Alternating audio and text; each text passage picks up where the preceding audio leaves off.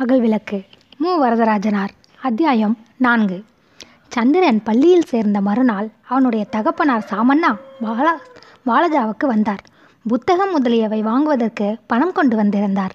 சந்திரன் எங்கள் வீட்டுக்கு வந்து எங்கள் அப்பா வந்திருக்கிறார். உன்னை பார்க்கணும் என்றார். வா என்று கையை பிடித்து அழைத்து சென்றான். சாமண்ணா கூடத்தில் ஒரு பாயின் மேல் உட்கார்ந்திருந்தார். என்னை பார்த்ததும் பாப்பா நீயும் நான்காம் பாரம் படிக்கிறாயாமே. நல்லா படி. ஒருவருக்கொருவர் துணையாக இருங்கள். என்றார். பக்கத்தில் உட்கார சொல்லி முதுகை தடவை கொடுத்து கெட்ட பிள்ளைகளோடு சந்திரன் சேராதபடி பார்த்துக்கொள். பள்ளிக்கூடம் உண்டு வீடு உண்டு என்று இருக்க வேண்டும். சினிமா ஓட்டல் என்று அந்த பக்கம் இந்த பக்கம் நுழையக்கூடாது. படித்து முன்னுக்கு வர வேண்டும். சந்திரன் ஏதாவது தப்பாக நடந்தால் அத்தையிடம் சொல்லிவிடு. நான் பத்து பதினைந்து நாளுக்கு ஒரு முறை வருவேன். என்னிடம் சொல்லு என்றார். சாமண்ணா அப்போது நாற்பது வயது உள்ளவராக நல்ல கட்டான உடம்போடு இருந்தார். மாநிறமானவர் நெற்றியை அடுத்து வழுக்கை குடி புகுந்தபடி இருந்தது. நெற்றியில் சந்தன பொட்டும் குங்குமமும் இருந்தன. காலையில் ஊரில் அணிந்த திருநீறு வியர்வையால் மறைந்து போயிருந்தது. வெண்ணிறமான உடையும் மலர்ந்த விழியும் புன்முறுவலும் அவருடைய உள்ளத்தின் தூய்மையை எடுத்துக்காட்டுவன போல் இருந்தன. சிறிது நேரம் தமக்கையாரோடு ஊர் செய்திகளை பேசிக்கொண்டிருந்து மறுபடியும் என்னை பார்த்தார். கண்ட பிள்ளைகளோடு சேர்ந்து விளையாட வேண்டாம் சந்திரனும் நீயும் வீட்டிலேயே திண்ணையிலேயே விளையாடுங்கள். இவ்வளவு இடம் போதாதா? இனிமேல் படிப்புத்தான் முக்கியம். விளையாட்டியதற்கு விளையாடினது போதும். வாத்தியார்கள் கொடுத்த பாடங்களை படியுங்கள் எழுதுங்கள் வேலைக்கு சாப்பிடுங்கள் என்று எனக்கும் அதே வீட்டில் சாப்பாடு முதலியன ஏற்பாடு செய்து விட்டார் போல் பேசினார். சந்திரன் இங்கும் அங்கும் போய்க் கொண்டிருந்தான். நான் சாமண்ணா பக்கத்தில் உட்கார்ந்தவன் சிலை போல் இருந்தேன். கையும் காலும் மடக்கிக் கொண்டு அவ்வாறு சிறிது நேரம் உட்கார்ந்திருந்தது துன்பமாக இருந்தது. சாமண்ணா அதையும் கவனித்தவர் போல் டே அப்பா சந்திரா நீ அரை வினாடி சும்மா இருக்கிறாயா? இங்கே போகிறாய் அங்கே போகிறாய் இதை எடுக்கிறாய் அதை வைக்கிறாய். அதோ பார் உன்னை போல் பிள்ளை எவ்வளவு அமைதியாக உட்கார்ந்திருக்கிறான். நீ இதையெல்லாம் கற்றுக்கொள்ள வேண்டும் தெரியுமா? என்றார். என் உள்ளத்தில் இருந்த துன்பம் அவருக்கு எப்படி தெரியும்? உட்கார்ந்தது போதும் என்றும் எப்போது விடுதலை கிடைக்கும் என்றும் என் மனம் ஏங்கியது. அசைந்து அசைந்து உட்கார்ந்தேன். கடைசியில் எழுந்து நின்று போய் வருகிறேன் அம்மா கூப்பிடுவார்கள் என்றேன். உடனே சாமண்ணா தன் மகனை பார்த்து பார்த்தாயா அம்மாவுக்கு எவ்வளவு பயப்படுகிறான்? நீ அம்மாவை ஏய்க்கிறாயே என்று சொல்லிவிட்டு என்னை பார்த்து போய் வா அப்பா நல்ல பிள்ளைகளாக நடந்து படிப்பிலேயே கருத்தாக இருக்க வேண்டும். சந்திரனை பார்த்து கொள்ள வேண்டும் என்றார். வாயிலை கடந்தவுடன் அவிழ்த்துவிட்ட கன்று போல் துள்ளிக்கொண்டு வந்துவிட்டேன் சந்திரன் படிப்பை நான் கவனித்துக் கொள்ள வேண்டும் என்று சாமண்ணா சொன்னார். அந்த நிலையில் அவன் இல்லை. ஆங்கிலம் தவிர எல்லா பாடங்களிலும் அவனே முதன்மையாக இருந்தான். ஆங்கிலத்தில் மட்டும் வரலாற்று ஆசிரியருடைய மகன் சந்திரகுப்தன் என்பவன் வல்லவனாக இருந்தான். அந்த ஒரு பாடத்தில் சந்திரன் அவனோடு போட்டி போட முடியவில்லை. ஒரு நாள் ஆங்கில ஆசிரியர் சந்திரனை பார்த்து நீ கிராமத்திலிருந்து வந்ததால் உனக்கு ஆங்கிலம் கொஞ்சம் கடினமாக இருக்கிறது. முயற்சியோடு படி. அடுத்த ஆண்டில் சந்திரகுப்தனை விட நீயே வல்லவனாவாய் என்றார். அந்த சொற்கள் சந்திரனுக்கு ஊக்கம் கொடுத்தன. நம் நண்பன் சந்திரன் அந்த சந்திரகுப்தனை விட திறமையானவன் என்று நானும் பெருமை கொண்டேன். ஆனால் காலாண்டு தேர்வு முடிந்த பிறகு என் தந்தையார் சந்திரன் பெற்ற எண்களையும் ஒப்பிட்டு பார்த்து ச இவ்வளவுதானா நீ? கிராமத்து பையன் ஒருவன் வாங்கிற மார்க்கும் நீ வாங்கவில்லையே. நீ எப்படி முன்னுக்கு வரப்போகிறாய்? என்று வெறுத்தார். எல்லாவற்றிலும் பாஸ் மார்க் வாங்கியிருக்கிறேன் பார் என்று சொன்னேன். அது போதுமாட்டா உனக்கு வேறு என்ன வேலை? மளிகை கடைக்கு வர சொல்லி ஏதாவது வேலை வைக்கிறேனா? அரிசி பருப்பு அளந்து போட சொல்கிறேனா? புளிமிளகாய் நிறுத்த போட சொல்கிறேனா? அல்லது வீட்டில் உங்கள் அம்மா ஏதாவது வேலை வைக்கிறாளா? உன் படிப்புக்கு என்றே எல்லா ஏற்பாடும் செய்கிறோம். நீ இந்த கதியாய் இருக்கிறாய். பள்ளிக்கூடம் விட்டுக்கு வீட்டுக்கு வந்தவுடன் காற்றாடி பம்பரம் புல் கோமாளி என்று ஆட புறப்பட்டு விடுகிறாய். நான் காலையில் சில்லை கடைக்கு போய் அங்கே ஆட்களோடு போராடிவிட்டு இரவு பத்து மணிக்கு கடையை கட்டி கொண்டு வீட்டுக்கு திரும்புகிறேன். அந்த காலத்தில் என்னை இப்படி படிக்க வைத்திருந்தால் நான் எவ்வளவோ படித்திருப்பேன். எனக்கு சொல்வார் யாரும் இல்லை உனக்கு எல்லாம் இருந்தும் உன் தலைவிதி இப்படி இருக்கிறது என்று ஒரு புராணமே படித்துவிட்டார்.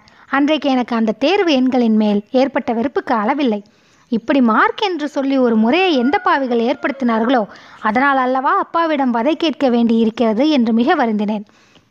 அம்மா ஒரு நாளும் என்னை அப்படி கண்டித்தது இல்லை. காலையில் நேரத்தோடு விழித்துளைவிட்டால் அல்லது மாலையில் விளக்கு வைத்தவுடன் படிக்க உட்காரவிட்டால் அப்போதுதான் அம்மாவின் வசை கேட்கும். சில வீடுகளில் வேலைக்கு சாப்பிடாவிட்டாலும் தாய்மாரின் வசை கேட்கும். இயற்கை எனக்கு நல்ல பசியை கொடுத்திருந்தபடியால் நான் இந்த வசை கேட்கும்படி ஏற்படவில்லை. சந்திரனுடைய அத்தை என் தாயை விட நல்லவர். காலையில் படுக்கையை விட்டு எழு ஏழு மணி வரையில் எழுந்திருந்தாலும் அந்த அத்தை என் ஏன் என்று கேட்பதில்லை. விளக்கு வைத்தவுடன் படிக்க உட்காராவிட்டாலும் கேட்பதில்லை. ஆனால் சந்திரன் காலையில் நேரத்தோடு எழாவிட்டாலும் மாலையில் படிக்க தவறுவதில்லை. பாடங்களை மிக ஒழுங்காக படித்து வந்தான். அதனால் அந்த அத்தை வசைபாடும் வழக்கமே இல்லாமல் இருந்தது. அத்தைக்கும் அம்மாக்கும் சந்திரன் வந்த அந்த வாரத்திலேயே பழக்கம் ஏற்பட்டது. அந்த ஞாயிற்றுக்கிழமை பிற்பகல் மூன்று மணிக்கு சந்திரன் தன் அத்தையை அழைத்து கொண்டு எங்கள் வீட்டுக்கு வந்தான். வாங்க அம்மா வாங்க என்ற அம்மா முகமலர்ச்சியோடு அந்த அத்தையை வரவேற்றார். பாய் போட்டு உட்கார வைத்தார். இருக்கட்டும் அம்மா நமக்கு ஏன் இதெல்லாம் என்று அத்தை பாயை சுருட்டிவிட்டு கம்பத்தின் பக்கத்தில் உட்கார்ந்து கொண்டார். ஒரு பையில் கொண்டு வந்திருந்த நான்கு தேங்காயும் ஒரு வெள்ளை உருண்டையையும் எடுத்து வைத்து எங்கள் ஊரிலிருந்து கொண்டு வந்தவை எங்கள் தோப்பு தேங்காய் எடுத்துக்கொள்ளுங்கள் என்றார். அவற்றை கண்டதும் அம்மாவின் முகமலர்ச்சி முன்னைவிட மிகுதியாயிற்று. ஒரு தட்டு கொண்டு வந்து அவற்றை எடுத்து வைத்து எதிரில் உட்கார்ந்து பேசத் தொடங்கினார். இப்படி பொருள்களை வாங்கிக் கொள்வதில் அம்மாவுக்கு எப்போதும் மகிழ்ச்சி உண்டு. அப்பா வாரத்துக்கு ஒரு முறை இருபது முப்பது ரூபாய் கொண்டு வந்து கொடுப்பார். அந்த நோட்டுகள் அம்மாவின் மனதுக்கு பெரிய பொருளாக தோன்றுவதில்லை. தம்முடைய தம்பி மாதத்துக்கு ஒரு முறை இரண்டு மூன்று ரூபாய்க்கு பழங்கள் முதலியன வாங்கி கொண்டு வந்து பொருள்களாக கொடுப்பார். அவைகளை அம்மாவுக்கு பெருமையாக இருக்கும். பெண்களுக்கு பொதுவாக உள்ள இந்த பண்பை சந்திரனுடைய அத்தை எப்படியோ தெரிந்து கொண்டு அன்று முதல் முறையாக வந்தது போல் கை நிறைய பொருள் கொண்டு வந்தார். அந்த அத்தையும் ஒரு பெண் அல்லவா பெண்ணின் மனம் நன்றாக தெரிந்திருக்கும். தவிர அவர்கள் குடும்பத்திலேயே கற்ற குடும்பக் கல்வி அது. பிற்காலத்திலும் அம்மாவிடம் இந்த பண்பை கவனித்திருக்கிறேன். எனக்கு ஓயாத வேலை. அதனால் சென்னையில் கடைக்கு போய் பொருள்களை வாங்கி சுமந்து கொண்டு ஊருக்கு போவதற்கு வாய்ப்பும் இல்லை. அது துன்பமாகவும் இருக்கும். அதனால் ஊருக்கு போகும் போதெல்லாம் அம்மாவிடமிருந்து பத்து இருபது என்று ரூபாய் நோட்டுகளை கொடுத்துவிட்டு இரண்டொரு நாள் இருந்துவிட்டு சென்னைக்கு திரும்புவேன். ஆனால் என் தம்பி பொய்யாமொழி அம்மாவின் மனதை மகிழ்விக்கும் முறையில் நடந்து கொள்வான். கடைக்கடையாக திரிந்து அம்மாவுக்கு விருப்பமான பொருள்களை வாங்கி இரண்டு மூன்று பைகள் நிறைய எடுத்துக்கொண்டு போய் கொடுத்து விட்டு வருவான். அந்த பொருள்களின் மதிப்பு எல்லாம் சேர்ந்து ஐந்து ஆறு ரூபாய் இருக்கும். அவன் செய்வதுதான் அம்மாவுக்கு மிக மிக விருப்பமாக இருந்து இருக்கும். இப்படி ஐந்து அல்லது ஆறு ரூபாய்க்கு பொருள்களை கொண்டு போய் கொடுத்துவிட்டு ஊரிலிருந்து வரும்போது அம்மாவிடமிருந்து பத்து பதினைந்து ரூபாய் கேட்டு வாங்கி கொண்டு வந்து விடுவான். ஆனாலும் அவன்தான் அம்மாவுக்கு அன்பான பிள்ளையாக இருந்தான். இந்த உண்மை தெரிந்திருந்தும் ஓய்வு இல்லாத காரணத்தால் என்னால் அப்படி நடக்கவும் நடிக்கவும் முடியவில்லை. சந்திரனுடைய அத்தை நடிக்கவில்லை ஏமாற்றவில்லை. பெண்களின் உறவு நீடிப்பதற்கு அது ஒரு வழி என்று கடமையாகவே கொண்டார். உண்மையாகவே அம்மாவுக்கு அந்த அத்தைக்கும் உறவு வளர்ந்து நிலை பெற்றது. எந்த அளவுக்கு உள் உறவு வளர்ந்தது என்றால் சந்திரனுடைய அத்தையை என் தாய் முதலில் அம்மா என்று பொதுவாக அழைத்தாலும் போக போக தன் தாயை அழைப்பது போலவே அன்புடன் அழைத்து பழகிவிட்டார். சந்திரனை பார்த்து நானும் அத்தை அத்தை என்றே அழைக்க பழகிவிட்டேன்.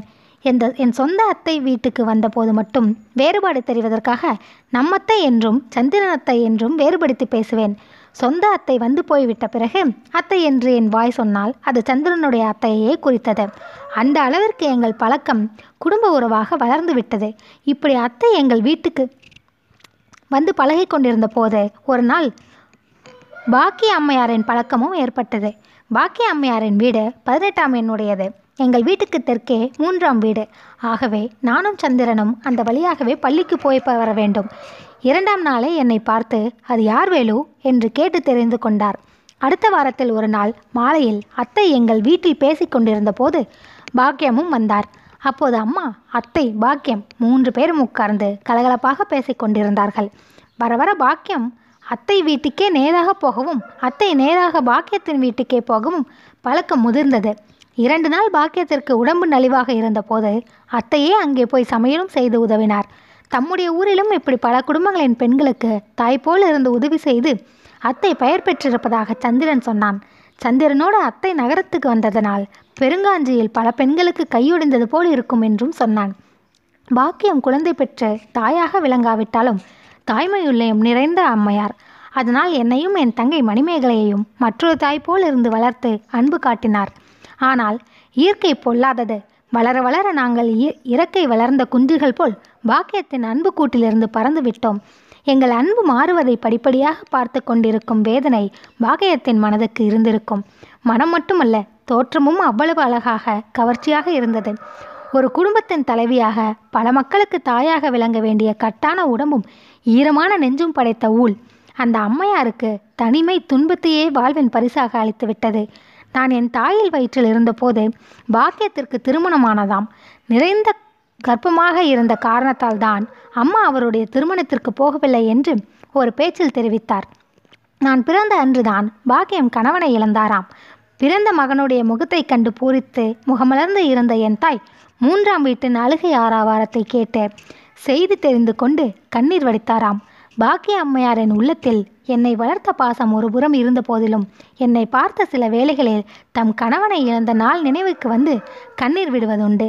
ஆனால் எனக்கு அறிவும் நினைவும் வளர்ந்த பிறகு அப்படி பாக்கியம் கண்ணீர் விட்டதை பார்த்ததில்லை. நான் குழந்தையாக இருந்தபோது அப்படி கண்ணீர் வலித்திருக்கலாம் அதற்கு நான் என்ன செய்வது? அம்மா சொன்னது இன்னொன்றும் அத்தையிடம் பேசிக்கொண்டிருந்த போது சொன்னதும் நினைவுக்கு வருகிறது. அம்மாவும் பாக்கியமும் அடுத்தடுத்து உட்கார்ந்து பேசிக்கொண்டிருந்த போது நான் அம்மாவின் நெற்றியில் இருக்கும் குங்குமத்தை எடுத்து பாக்கியத்தின் நெற்றியில் இடுவேனாம். பாக்கியம் தடுத்து தடுத்து கண்ணீர் விடுவாராம். வேண்டா கண்ணா நான் இடக்கூடாது கண்ணு என்று அழுவாராம். அக்கா மூஞ்சிக்குத்தான் குங்குமம் நல்லா இருக்குது என்று நான் பிடிவாதம் செய்வேனாம் உண்மையாகவே பாக்கியம் அழகான நெற்றியும் கண்களும் உடையவர். அவருடைய கருவிழிகளில் ஒரு மிகுதி என் தாயின் முகத்தை விட பாக்கியத்தின் முகத்தில் கவர்ச்சி அதிகம். அதனால் என்னுடைய பிஞ்சு நெஞ்சம் இரண்டு முகங்களை ஒப்பிட்டு பார்த்திருக்கும். பொட்டை இல்லாத குறையை தீர்க்க எண்ணியிருக்கும். பாக்கியம் சொன்ன காரணம் அப்போது என் அறிவுக்கும் பொருந்தாத காரணமாக இருந்திருக்கும். அதனால் நானும் பிடிவாதம் செய்திருப்பேன். ஒரு நாள் என் பிடிவாதத்திற்கு பாக்கியம் விட்டு கொடுத்தாராம். நான் அந்த அளவு அளவில் விடாமல் கண்ணாடி கொண்டு வந்து பாக்கியம்மா நீ ஏன் இப்போ பாரு? எவ்வளவு அழகாக இருக்க என்று கண்ணாடியை காட்டினேனாம். பார்க்க முடியாதபடி பாக்கியத்தின் கண்களில் கண்ணீர் பொங்கி வழிந்து வழிந்து கொண்டிருந்ததாம்.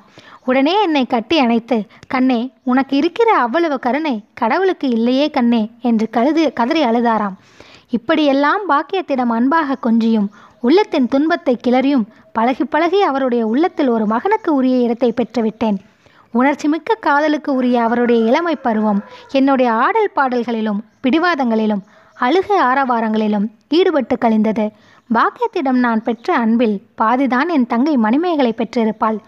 தம்பி பொய்யாமொழியோ அதிலும் பாதிதான் பெற்றிருப்பான். சந்திரன் எங்களுக்கு தெருவுக்கு குடிவந்தபோது பாக்கியத்தின் துயரம் ஒருவாறு ஆறு போயிருந்தது எனலாம். கண்ணீரிலும் விம்மலிலும் மூழ்காமல் சிந்தனையிலையும் பெருமூச்சிலும் பாக்கியத்தின் துயரம் கழிந்த காலம் அது. கடமை உணர்ச்சியோடு குடும்ப பொறுப்பை ஏற்றுக்கொண்டிருந்த காலம் அது. ஆனாலும் என் மேலும் சந்திரன் மேலும் அன்பு இருந்தது. அந்த அன்பு ஒரு தாயின் அன்பு என்று சொல்ல முடியாதபடி குறைந்திருந்தது. என் மேல் பேரன்பு செலுத்தி நான் விலக விலக ஏமாற்றம் அடைந்த உள்ளம் ஆகையால் மறுபடியும் அப்படிப்பட்ட பாசம் பிறக்கவில்லை போலும். அந்த குடும்ப சிறை போன்ற குடும்பம் சிறையிலாவது ஒத்த மனம் உடையவர்கள் இருப்பார்கள். அதனால் ஆடல் பாடலும் சிரிப்பும் வேடிக்கையும் இருக்கும். பாக்கியத்தின் குடும்பத்தில் அப்படி யாரும் இல்லை. தாயில்லாத குடும்பம் அது. பாக்கியம் பருவம் அடைவதற்கு முன்பே அவர் தாய் காலமாகிவிட்டாராம் தந்தையோ அன்று முதல் நொந்த உள்ளத்தோடு குடும்ப சுமையை தாங்கிக் கொண்டிருந்தார். பாக்கியத்திற்கு ஒரு தம்பி உண்டு. அவர் நலிந்த உடல் உடையவர். பதினாறு வயதிலேயே அறுபது வயதுக்கு உரிய அடக்கமும் ஒழுக்கமும் அவரிடம் இருந்தன விநாயகம் என்பது அவருடைய பெயர். அவர் அக்காவுடன் பேசுவது குறைவு. பத்தாவதில் தேர்ச்சி பெறாமல் கூட்டுறவு மளிகையில் கணக்காரராக போகுமாறு அன் வற்புறுத்தப்பட்டார். அந்த வேலைக்கு போவதும் வருவதும் அக்கா நான்கு சொல் சொல்லிக் கொள் கேட்டால் இரண்டு சொல் விடையாக சொல்வதும் திண்ணையில் ஒரு மூலையில் உட்கார்ந்து கிடப்பதும் படிப்பகத்துக்கு போய் செய்தித்தாளை மட்டும் படித்து வருவதுமாக இப்படி அவர் வாழ்க்கையை கழித்தார். இப்படிப்பட்ட தம்பியோடு ஒரு அக்கா எப்படி உள்ளம் திறந்து சிரித்து பழக முடியும்? தந்தையோ மனைவி இருந்த பிறகு இட்ட முக்காட்டை இன்னும் களையாதவர் போல் இருந்தார். தலையில் இட்ட முக்காட்டை களைந்து விட்டாலும் உள்ள முக்காடு இட்டபடியே இருந்தது. அம்மா இறந்த பிறகு அப்பா சிரித்து நான் பார்த்ததே இல்லை என்று பாக்கியமே ஒரு முறை சொன்னார். கணவனும் மனைவியும் அவ்வளவு அன்பாக வாழ்ந்தார்களாம். காதல் மனைவி இல்லாத சூழ்நிலையில் ஒரு மனிதனுடைய உள்ளத்தில் எப்படி சிரிப்பு பொங்கியலும் என்ன வயது ஆனாலும் காதல் மனைவியிடம் தான் மனிதன் சிரிப்பிள்ளையாக நடந்து கொள்கிறான். மூப்பு என்பதை உடல் கண்டாலும் உள்ளம் காணாத உலகம் அந்த காதல் உலகம் ஒன்றுதானே. அன்பான கனவுக்கும் மனைவினிக்கும் வயது அறுபதை கடந்தாலும் உள்ளம் இருபதை கடப்பதே இல்லை. பத்தை கடப்பதும் இல்லை எனலாம். அப்படி அன்பாக இல்வாழ்க்கை நடத்தியவர் ஆகையால் மனைவி இறந்தவுடனே அவருடைய உள்ளம் ஒரே நொடியில் மூப்பு அடைந்து சாக்கடையும் நெருங்கிவிட்டது. அதனால் ஒரு நாளும் தந்தை சிரிக்க பார்த்ததில்லை என்று பாக்கியம் சொன்னது உண்மையாக இருக்கலாம். பாக்கியமோ சிரிப்பது குற்றம் என்னும் விதமை வாழ்வை அடைந்துவிட்டால் இந்த சூழ்நிலையில் வளர்ந்த தம்பிக்கு இயற்கையான மனவளர்ச்சி இல்லாமல் போயிற்று. ஆனாலும் தாயும் தந்தையும் மகிழ்ச்சியோடு வாழ்ந்த காலத்தில் வளர்ந்த பாக்கியத்தின் உள்ளமோ வளர்ச்சியடைந்த உள்ளம் அந்த உள்ளத்தின் உணர்ச்சிகள் வெளிப்படுவதற்கு ஒரு வகையில் என்னுடைய குழந்தை பருவம் உதவியாக இருந்தது. நானோ குழந்தையாக இல்லாமல் வளர்ந்து விட்டேன். என் மனமும் வளர்ந்து விட்டது. என் வளர்ச்சி பாக்கியத்தின் ஏமாற்றமாக முடிந்தது. தை பிறந்தால் எனக்கு சிறங்கு பிறப்பது போல் வழக்கம். தக்க உணவை அளவாக உண்ணாத காரணத்தாலும் இயல்பாகவே மெலிந்த நுரையீரலாலும் அடிக்கடி சிறங்கு வரும் என்பதை பிற்காலத்தில் தெரிந்து கொண்டேன். பள்ளிக்கூடத்தில் எந்த பையனோடு பழகிய காரணத்தால் தொத்தி கொண்டது என்பது என் பெற்றோர்களின் எண்ணம். சந்திரனும் என்னோடு படித்தான் பழகினான். அவனுக்கு சிறங்கு வரவில்லையே என்று நான் சொல்லி வந்தேன். சந்திரனோ எனக்கு சிறங்கு வந்து விட்டதே என்ற காரணத்தால் என்னை விட்டு விலகவில்லை. பழகுவதற்கு கூசவில்லை. நன்றாக பழகினான் முன்போலவே அணுகியும் தொட்டும் பழகினான் என் தோள்மேல் கை போட்டுக்கொண்டு பள்ளிக்கு வந்தான். என் பக்கத்தில் உட்கார்ந்தே பள்ளியில் படித்தாள். ஆனாலும் அவனுக்கு சிறங்கு வரவில்லை. நான் மட்டும் சிறங்கால் வருந்தியது என் மனதனுக்கு வேதனையாக இருந்தது. இந்த ஆண்டில் சிறங்கு புண் ஒவ்வொன்றும் பெரிதாய் காலன அகலம் இருந்தது. யானை சிறங்கு என்று சொன்னார்கள். கந்தகத்தை தேங்காய் எண்ணெயில் காய்ச்சி என் உடம்பெல்லாம் அம்மா பூசினாள். கந்தகத்தின் தீமை அப்போது எனக்கு அப்படி எப்படி தெரியும்? அதன் நாற்றம் எனக்கு மிக அருவருப்பாக இருக்கும். ஐயோ தலையெழுத்தே என்று பொறுத்திருப்பேன். கோவணம் கட்டிக்கொண்டு கந்தகம் பூசிக்கொண்டிருந்த போது அம்மா அப்பை தவிர வேறு யாரும் என்னை அணுக மாட்டார்கள். யாராவது அப்போது வீட்டுக்கு வந்தாலும் நான் அவர்களில் கண்ணின் படாதபடி தோட்டத்துக்கு ஓடிப்போய் ஒளிந்து கொள்வேன் ஒரு முறை அம்மா கந்தக எண்ணெயை கிண்ணத்தை பக்கத்தில் வைத்துக்கொண்டு அதில் கோழி இறகை தேய்த்து தேய்த்து என் புட்டத்தில் இருந்த சிறங்குகளில் தடவி கொண்டிருந்தார் அப்போது கதவை திறந்து கொண்டு வாக்கிய அம்மையார் வந்தார். அவரை பார்த்தவுடன் நான் தோட்டத்தை நோக்கி ஓடினேன். வாடா யாரும் இல்லைடா. அக்காடா உன்னை வளர்த்தவள்தான் வாடா. உனக்கு எத்தனை நாள் அக்களும் அறையும் தேய்த்து தண்ணீர் வாய்த்திருப்பேன் அக்கா பார்த்தால் என்ன? வாடா என்று அம்மா எவ்வளவோ சொல்லி பார்த்தார். நான் தோட்டத்தில் ஒரு மூலையில் ஒளிந்து கொண்டு பாக்கியம் வீட்டை விட்டு போகும் வரையில் அந்த இடத்தை விட்டு நகராமல் இருந்தேன். இப்போது எண்ணி பார்க்கிறேன். தாய்போல் பாசம் காட்டி வளர்த்த அந்த மனம் எவ்வளவு துன்பப்பட்டிருக்கும். நீ தாயல்ல உன் பாசம் வேண்டா என்று மறுப்பதாக அல்லவா என்னுடைய கொடுச்சையில் இருந்திருக்கும். சிறுவர்களாக கூடி விளையாடும் போது யாராவது ஒருவனுக்கு தக்க மதிப்பு கொடுக்காவிட்டால் உடனே அவன் எங்கள் குழுவை விட்டு வேறொரு குழுவில் சேர்ந்து விடுவான். எங்கள் வயிறு எரிய வேண்டும் என்று அந்த குழுவை புழு புகழ்வான். அங்கே திறமையாக ஆடி சுறுசுறுப்பாக இருப்பான். வளர்ந்த மாணவரிடத்திலும் இந்த பண்பை பார்த்திருக்கிறேன். ஒரு வீட்டு திருமணத்திலோ வேறு அலுவலிலோ ஒருவனுக்கு மதிப்பு கொடுக்கவில்லையானால் அவன் அவர்களின் பங்காளி வீட்டுக்கோ பகையாளி வீட்டுக்கோ போய் அங்கு நடக்கும் அலுவலை பெருமைப்படுத்துவான். அந்த மனப்பான்மையை மெல்ல மெல்ல பாக்கிய அம்மையாரிடம் காணத் தொடங்கினேன். அந்த அம்மா வேண்டுமென்று அப்படி நடந்திருக்க மாட்டார். அந்த மனித பண்பு இயற்கையாக தம்மை அறியாமலே அவரிடம் வந்திருக்கும் என்று எண்ணுகிறேன். அதனால் என்னை விட சந்திரனை மிக்க அன்போடு பார்க்கத் தொடங்கினார். ஆர்வத்தோடு பேசத் தொடங்கினார். பாராட்டவும் தொடங்கினார். என் மேல் இருந்த அன்பை குறைத்து கொண்டார் என்று சொல்ல முடியாது. அவனிடம் மிகுதியான அன்பு காட்டியது போல் இருந்தது. சந்திரன் என்னுடைய பங்காளியும் அல்ல பகையாளியும் அல்ல. என்ன காரணமோ பாக்கிய அம்மையாரின் போக்கில் அந்த வேறுபாடு ஏற்பட்டதாக தோன்றியது. ஆனால் என் தாயிடம் பழகுவதிலும் வீட்டுக்கு அடிக்கடி வந்து போவதிலும் சிறப்பான உணவு வகைகள் செய்தால் எனக்காக கொண்டு வந்து தருவதிலும் அந்த அம்மா முன்போலவே இருந்தார். அதனால் சில நாள் கழித்து எண்ணி பார்த்து அந்த அம்மாவுக்கு என் மேல் வெறுப்பு இல்லை என்று உணர்ந்தேன். சந்திரன் என்னை விட அழகாகவும் அறிவாகவும் சுறுசுறுப்பாகவும் இருப்பதால் பாக்கியம் மிக்க அன்பு காட்டுகிறார் என்று முடிவுக்கு வந்தேன். என் தாயும் என்னை விட சந்திரனை பாராட்டி பேசுவதை கேட்டு அதுதான் காரணம் என்று ஆறுதல் அடைந்தேன்.